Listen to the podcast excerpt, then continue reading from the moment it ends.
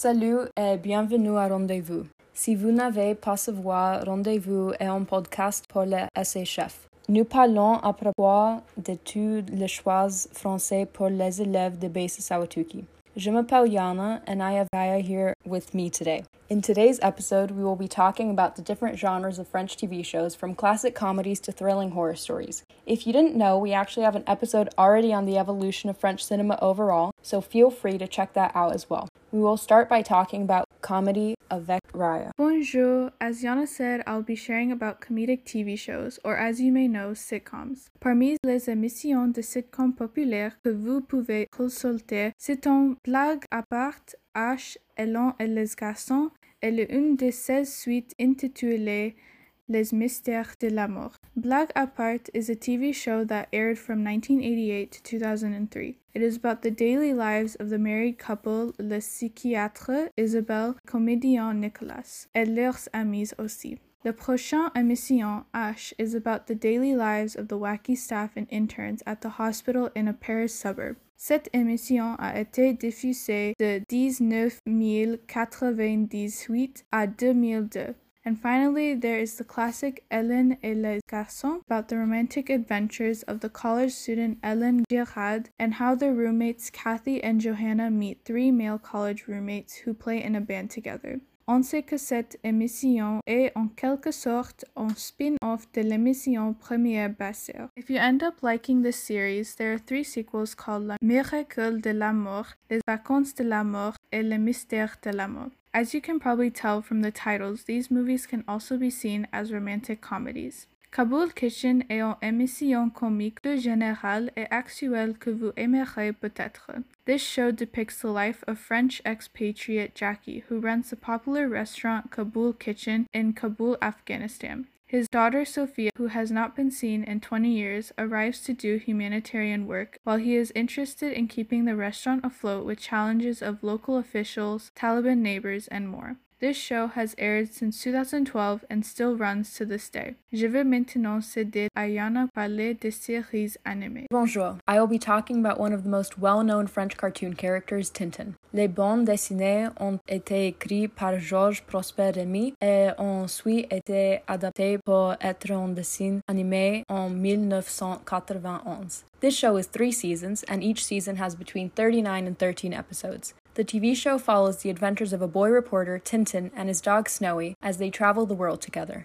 Tintin has journeyed to almost every place, including countries such as France, Germany, Iceland, Peru, Australia, and the US. Tintin, along with his friends Captain Haddock, Professor Calculus, and the bumbling detectives Thompson and Thompson, investigate all sorts of crimes. They track kidnappers, solve murders, investigate thefts, and search for sunken treasure on their journeys. Each character is unique and lovable with amusing qualities and exaggerated characteristics. Chaque épisode a une intrigue diversifiée de sorte que le public ne s'ennuie jamais. Il est principalement destiné aux enfants, mais il a un sens de l'humour attachant que tout le monde peut apprécier. Over to Raya to talk about some French dramas. Bonjour, c'est encore moi parler de séries dramatiques françaises. In French television, there are three main types of drama drame historique, drame médical, et feuilleton. Drame historique is a genre where the story or plot of the show is based on historical events and famous people. Un exemple de drame historique française est la mini-série Napoléon.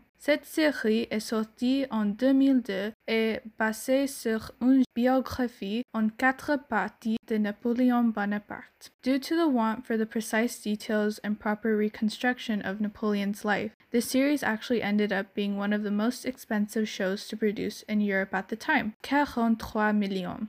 Le prochain type de série dramatique est le drame médical. This form of drama is basically when the events of the story or main plot revolve around anything medical related, for example, hospitals or ambulances. Un exemple de drame médical français est Fabien Cosma. Lastly, there is the classic soap opera. Les feuilletons sont généralement exécutés à l'origine pendant la journée et tournant généralement autour de situations interpersonnelles enchevêtrées et de traitements mélodramatiques ou sentimentaux. toe essentially a series revolving around real life events. Some French soap operas include Plus belle la vie and Demain nous appartient. Plus belle la vie follows the daily lives of the inhabitants of Le Mistral, a fictional neighborhood where wealthy and less than wealthy families coexist. It focuses on their evolving love lives and friendships and includes some criminals intrigues in which certain residents of the neighborhood are involved. Je vais maintenant passer à Yana pour parler de la série Mystérie. Je vais parler d'une émission télévisée mystère appelée Revenant. This show focuses on a group of men, women, and children who are somehow revived and return home after being dead for several years.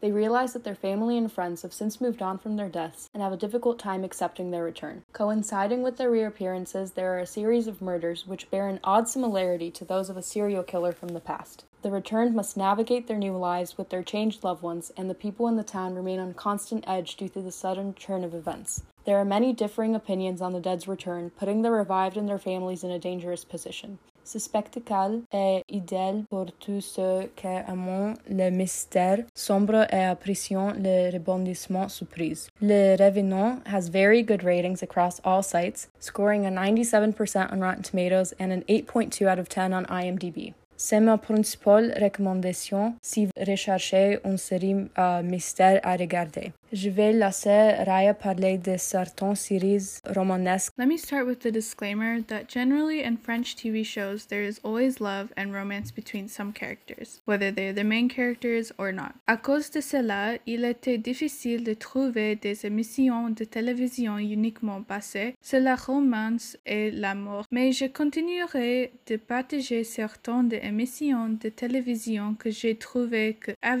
la plus de romantisme. La première émission s'appelle La Chalet. This show is about the reunion of childhood friends at a remote chalet in the French Alps. Mais cela se transforme rapidement en une lutte désespérée pour leur survie alors qu'ils sont coupés du reste du monde et qu'un sombre secret choquant du passé refait surface. Dans ce spectacle, il y a une romance profonde qui se développe entre deux des principaux caractères. Another cool thing is that this show can be considered as horror. Because I could not find too many shows solely based on love, some classic movies that you can watch instead are Ascension, Mademoiselle Chambon et Paris Je t'aime. I will now pass it over to Yana. Je parle de quelques émissions d'horreur français que l'on peut trouver sur Netflix.